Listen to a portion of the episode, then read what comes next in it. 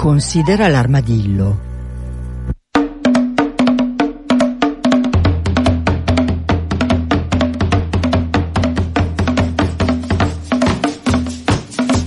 Buongiorno, buongiorno a tutti, benvenuti da Cecilia Di Lieto.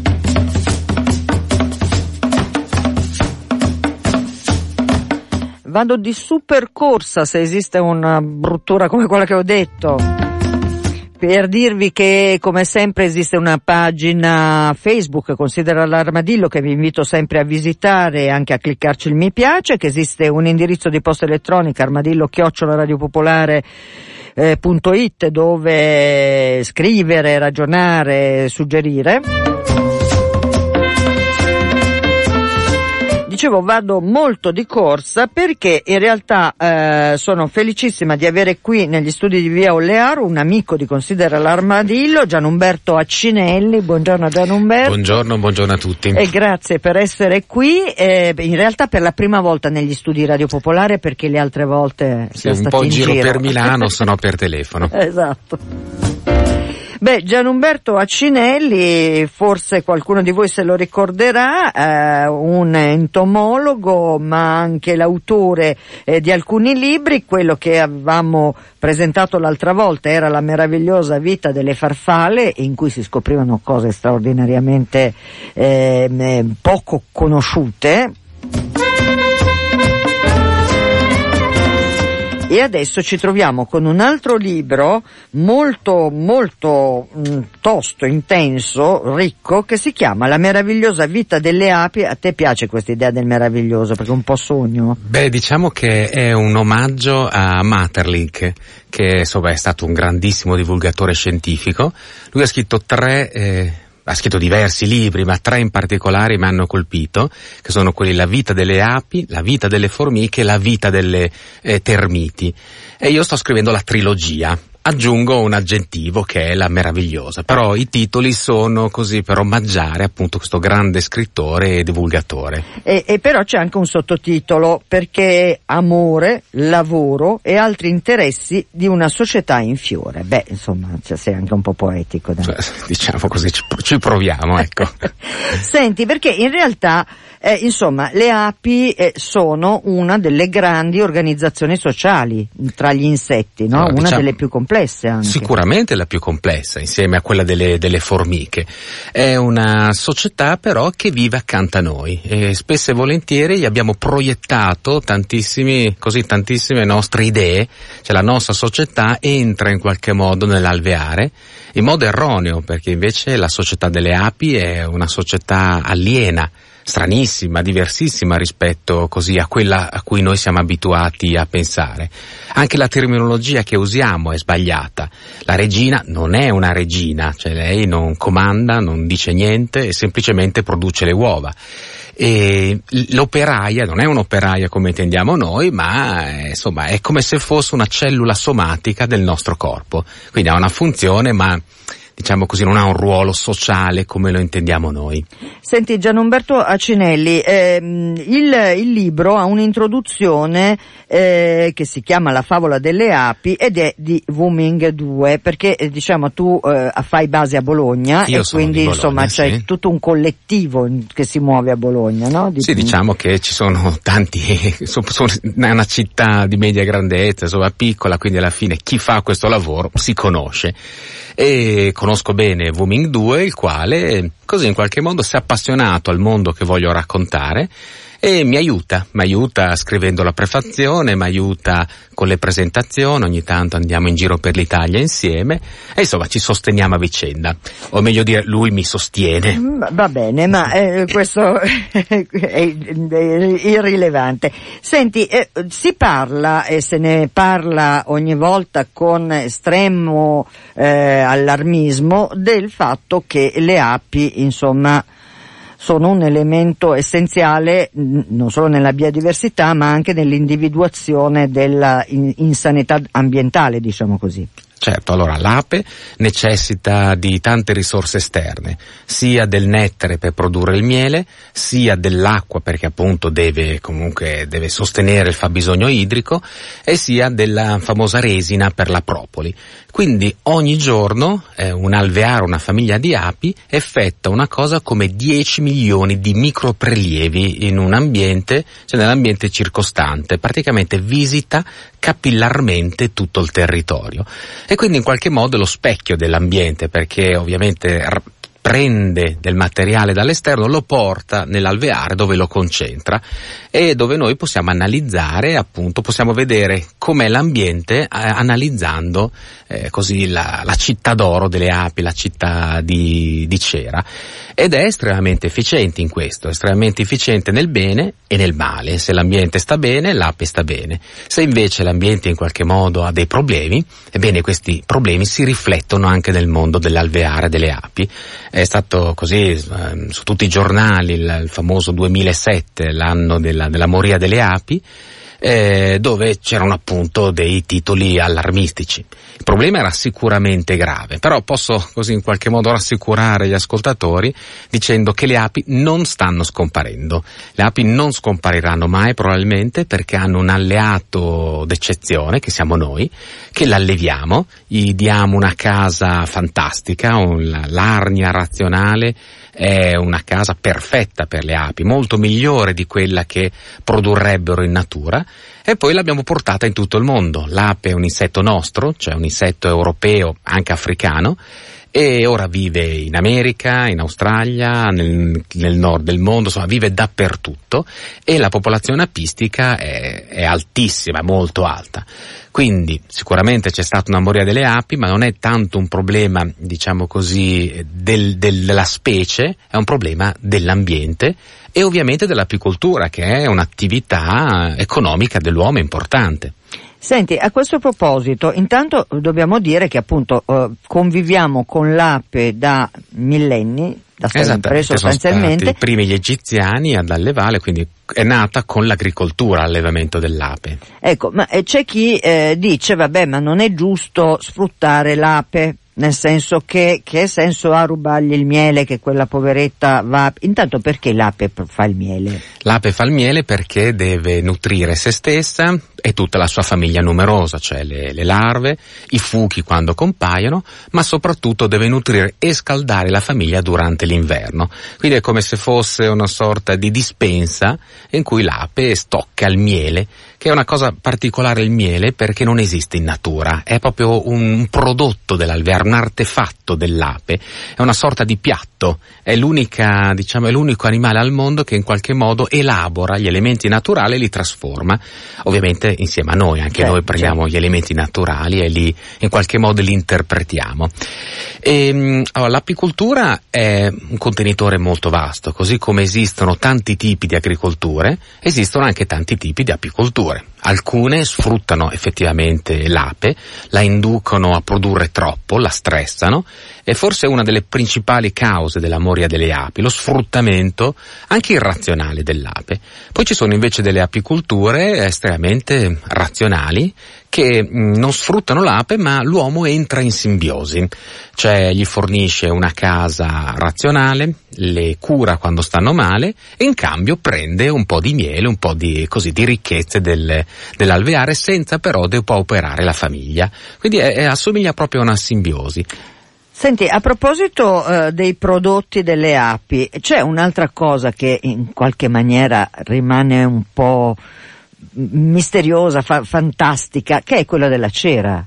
Esatto. Perché insomma tutti ci incaponiamo sul miele, ma anche la cera. Perché e come diavolo la producono la cera? La cera eh, non viene prelevata dall'esterno, ma viene prodotta da delle ghiandole, si chiamano le ghiandole ceripare, che hanno tutti gli insetti. Tutti gli insetti producono la cera, normalmente ne producono poca L'ape invece ne produce tantissima, ma la cosa davvero straordinaria è che il favo è costituito da delle cellette esagonali e l'esagono è la forma geometrica che a parità di spazio necessita di meno materiale costruttivo, quindi già razionale in sé, ma soprattutto le cellette sono tutte identiche, cioè l'angolo tra un lato e l'altro è sempre di 120 gradi, lo spessore delle, delle pareti è di 0,07 mm, insomma sono tutte perfette perfette. E, mh, tante menti eccellenti, Galileo Galileo, Keplero, hanno cercato di capire, il, carpire il segreto delle cellette perfette e l'hanno scoperto, non, non questi due ovviamente, degli, degli, altri entomologi, l'hanno scoperto uh, così, alla metà degli anni Ottanta, come fanno a farlo. E la cosa straordinaria è che non lo fa nessuno, non lo fanno le api. Cioè le api semplicemente manipolano la cera cioè costruiscono delle cellette, le abbozzano, non sono perfette quando le costruiscono loro, c'è un angolo magari disordinato, mm-hmm. lo spessore della parete non è, non è uniforme, e poi semplicemente ci danzano sopra, ci danzano sopra e mm, portano la cera a 42 gradi, cioè praticamente la fanno cambiare di stato, da solido diventa liquida e poi se ne vanno. Quando ritorna solida, tutte le molecole della cera si allineano e vengono fuori delle cellette perfette. Quindi è, come dice Matri, la, l'intelligenza della natura che le fa, non le fanno loro.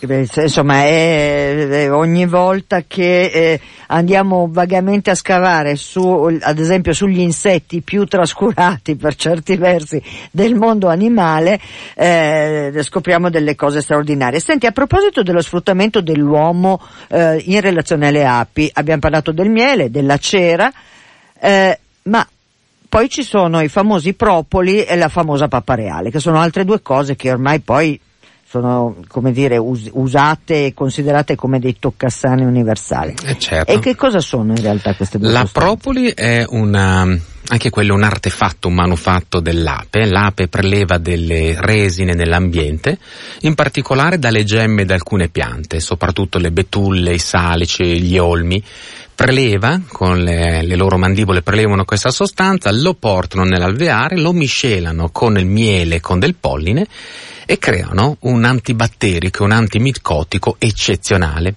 che viene spalmato davanti alla loro casa, infatti si chiama il propolis, cioè davanti alla casa, ed è una sostanza appunto antibatterica che mantiene in qualche modo sterile la città d'oro, la città delle, alveare, la, la città delle api. Ehm, l'alveare è così, è, è, un ambiente estremamente popoloso, ci sono 100.000 api che vivono all'interno e, ed è umido, c'è tanto cibo e quindi facilmente potrebbero insorgere delle malattie. Eh, certo. Grazie alla propoli invece l'alveare rimane in qualche modo illeso e sterile e mm, la usano anche per mummificare. Infatti gli egiziani, i primi apicoltori, hanno imparato a mummificare dalle api. Se entra un animale piuttosto grande, per esempio un topolino, una sfingide testa di morto, e dopo averla uccisa, perché ovviamente gli invasori vengono così, così scacciati con violenza, certo, no. se rimangono lì e l'ape non riesce a portarla fuori, allora la imbalsama, cioè la ricopre di propoli e questa rimane è sterile, sterile diciamo, non, non, provoca eventuali infezioni o cose del genere. E invece esatto. per la pappa reale? La pappa reale invece è un prodotto di una ghiandola lipofaringea delle, delle, di alcune operaie che servono per nutrire sia la regina, la regina necessita di un alimento estremamente energetico perché deve produrre tantissime uova, ne produce circa due al minuto a fine giornata ha prodotto un numero di uova, un, numero di uova che è maggiore del peso della regina stessa. Sì, uno stress, povera, povera Poveretta, creatura. e deve mangiare bene. Povera donna, a proposito di proiezioni. Eh, certo. E quindi la poveretta mangia questo cibo eccellente che è la pappa reale. Lo mangiano anche le larve all'inizio della loro vita, le larve neosgusciate, e lo mangiano anche i poveri maschi di nuovo, a proposito di certo, proiezioni. Adesso entriamo, adesso entriamo ridiamo perché tu ci hai fatto mm, eh, anche per certi versi schiantare un po' dalle risate ogni volta che tocchiamo l'aspetto riproduzione degli insetti. Adesso ci arriviamo, c'è naturalmente un capitolo eh, nel libro di cui stiamo parlando, cioè la meravigliosa vita delle api e stiamo parlando con Gian Umberto Accinelli che è l'autore.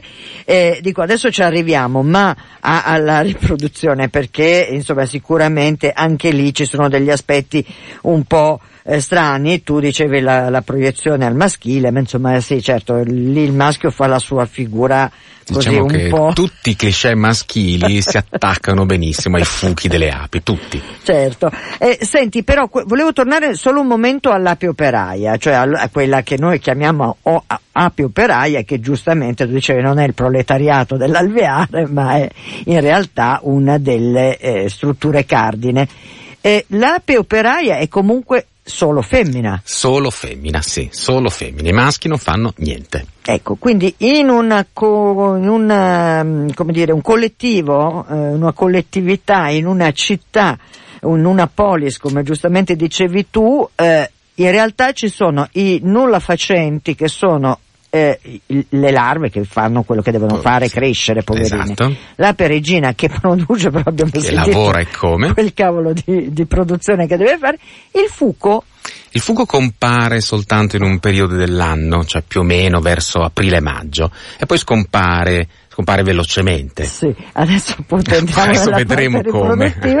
E quindi insomma le api operaie sono quelle che noi vediamo in giro, sono tutte femmine, si danno un grande affare ma loro come, cioè, cosa mangiano loro in, in, realtà? Il miele anche mangiano loro? Il miele, il sì, miele, mangiano il miele. Le larve mangiano il cosiddetto pane delle api, che è miele misto a polline, mentre invece le api operaie, come tutte le api, mangiano, si nutrono del miele. Ecco, quindi diciamo una dieta un po' monotona, ma, po monotona, ma piuttosto ricca, come esatto. si suol dire. Senti, allora andiamo, andiamo al capitolo che mi diverte molto, la riproduzione delle api. Allora, allora cosa fanno i maschi? I maschi sfarfallano, cioè escono dalle pupe e dopo qualche giorno escono anche dall'alveare e si ritrovano in quello che vengono chiamati i bar di fuchi, cioè spesso sono all'ombra e rimangono appunto a, così a ronzare attorno a questo albero, tipo cioè, un bar. proprio sì, al pub, al pub. una sigaretta, una esatto, brocca non, di birra. E non fanno assolutamente nulla. Sì. Quando hanno fame vanno nell'alveare, le sorelle le, le, li nutrono perché non sanno mangiare da solo, quindi li imboccano e li imboccano ovviamente di pappa reale, vogliono mangiare il cibo della mamma.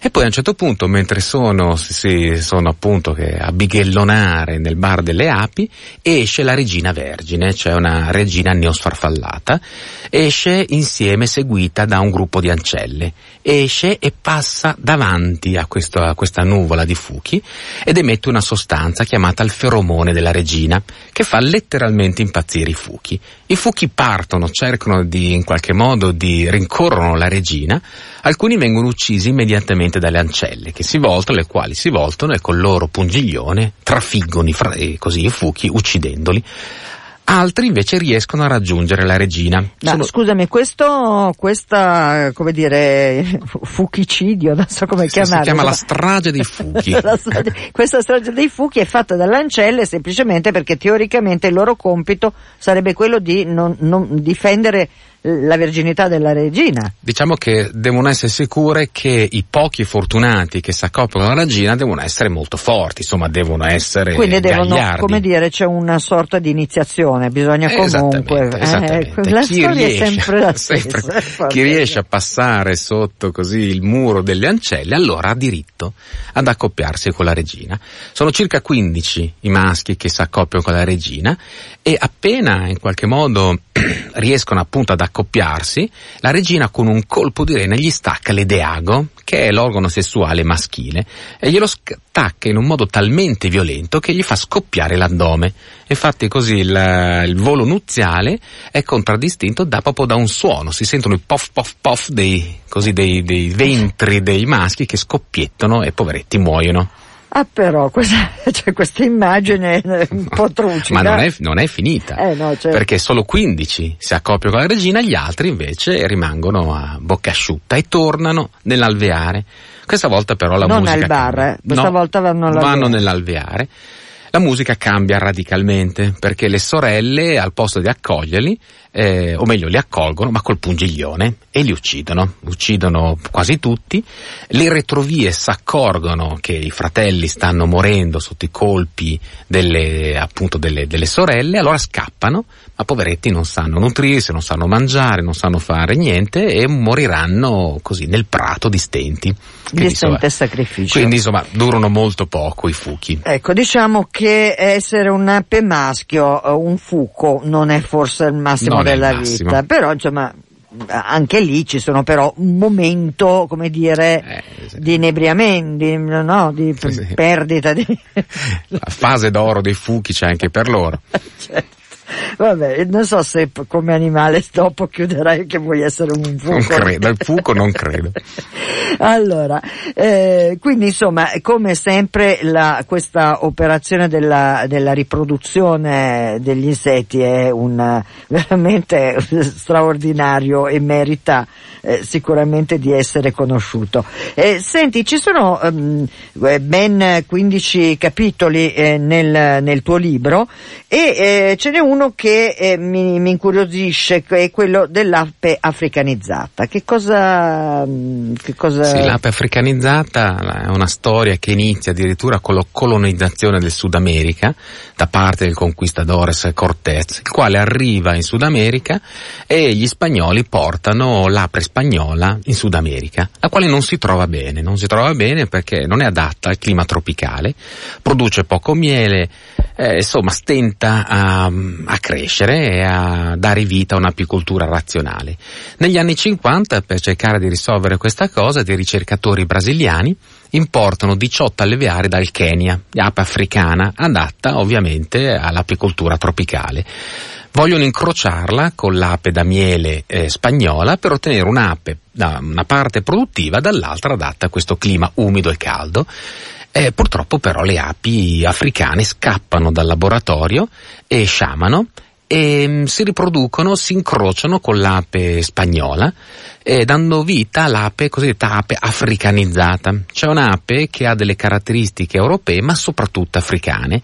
E l'ape africana è contraddistinta da una forte aggressività, quindi queste api iniziano ad essere molto aggressive, iniziano anche a uccidere delle persone e mh, così si scatena il panico negli Stati Uniti. Tra l'altro, a proposito di proiezione, l'ape africana viene vista proprio come il diverso, tra l'altro è pure scura, quindi questa invasione da parte dell'Africa e c'è proprio il panico, scoppia Sì. il panico tra la folla, ci sono addirittura dei film su questa ape africana che è un po' l'invasione dell'Africa, del, del nero verso il bianco.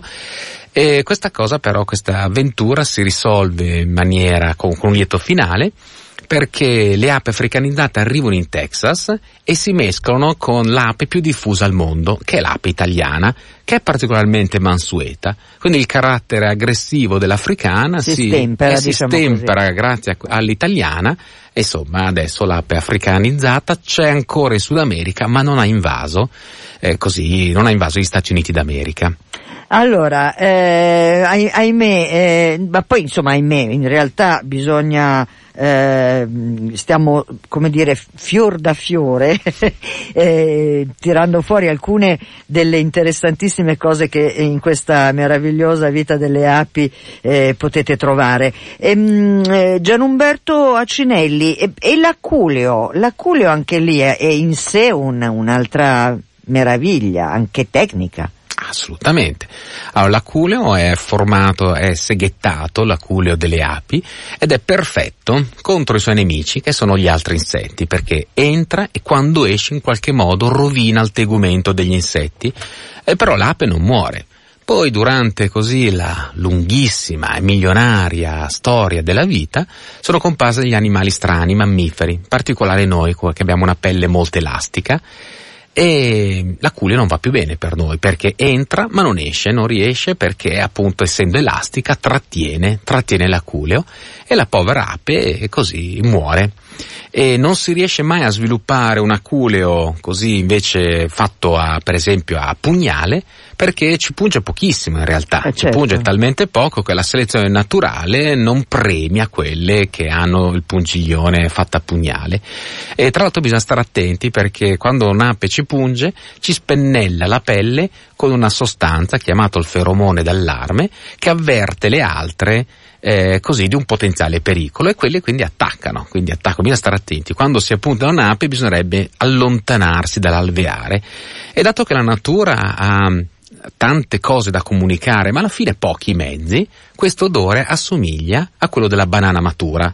Quindi non andate davanti all'alveare mangiando una banana Ecco. perché verrà interpretato in maniera è come un erronea. segnale d'allarme Esatto. e quindi alle, alle, ecco un nemico che avanza, certo.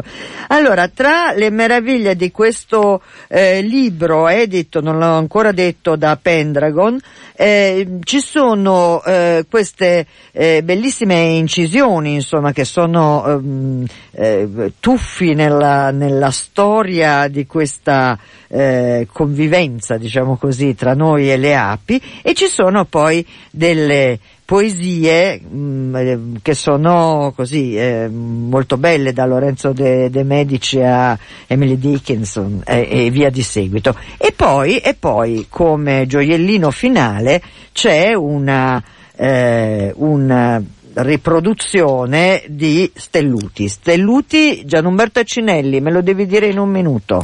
Ma abbiamo cercato, dato che appunto il mondo dell'alveare è stato un mondo dove l'uomo ha proiettato tantissime cose e mh, abbiamo scelto delle poesie che da una parte descrivono il mondo dell'alveare e dall'altra sono completamente diverse l'una dall'altra. Per esempio Leopardi descrive l'ape come una truffaldina, una che ruba, che sfrutta, Sì. no? La- che è animata da una natura matrigna. Buddha, per esempio, è tutt'altro, l'emblema, diciamo così, della calma e di, di tutte le tutte le cose belle che l'uomo eh, deve, deve possedere. E mh, si conclude, diciamo così, il mondo delle proiezioni con il secolo dei lumi, col Settecento, quando si scoprono, eh, quando si inventa il microscopio e si scopre in realtà com'è l'alveare. E allora abbiamo messo uno dei primi scritti, eh, appunto di questo scienziato che osserva l'ape probabilmente per la prima volta. E così è un omaggio così alle scoperte umane, ecco. Eh, eh, certo, è un, un bel omaggio perché eh, è sempre molto interessante no? poi leggere, eh, leggere insomma come, come i primi guardavano Esatto. ad alcune cose.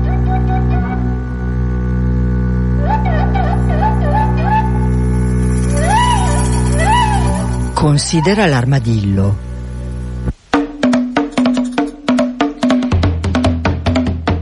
Gianumberto Accinelli, la meravigliosa vita delle api, amore, lavoro e altri interessi in una società in fiore, Pendragon, eh, costa eh, 14 euro, è un libro ricchissimo che consiglio fortemente perché, perché ne scoprirete comunque delle belle. Gianumberto, allora sei stato farfalla, sei stato lucciola, sei, sei- sei stato un sacco di cose. stato un sacco di cose. E che eh. cosa saresti adesso? Allora, l'ape è un animale che amo tantissimo, però non mi saprei identificare. con- capisco. Vorrei essere fuco nella prima parte della loro vita. Quella al bar, quella Quella, al quella al bar è quello che viene nutrito dalle sorelle. Grazie mille a Gianumberto Accinelli che risentiremo sicuramente, grazie, Grazie ancora. Cecilia Di Lieto vi saluta, come sempre vi ricordo armadillo radiopopolare.it e la pagina Facebook considera l'armadillo. Ciao a tutti!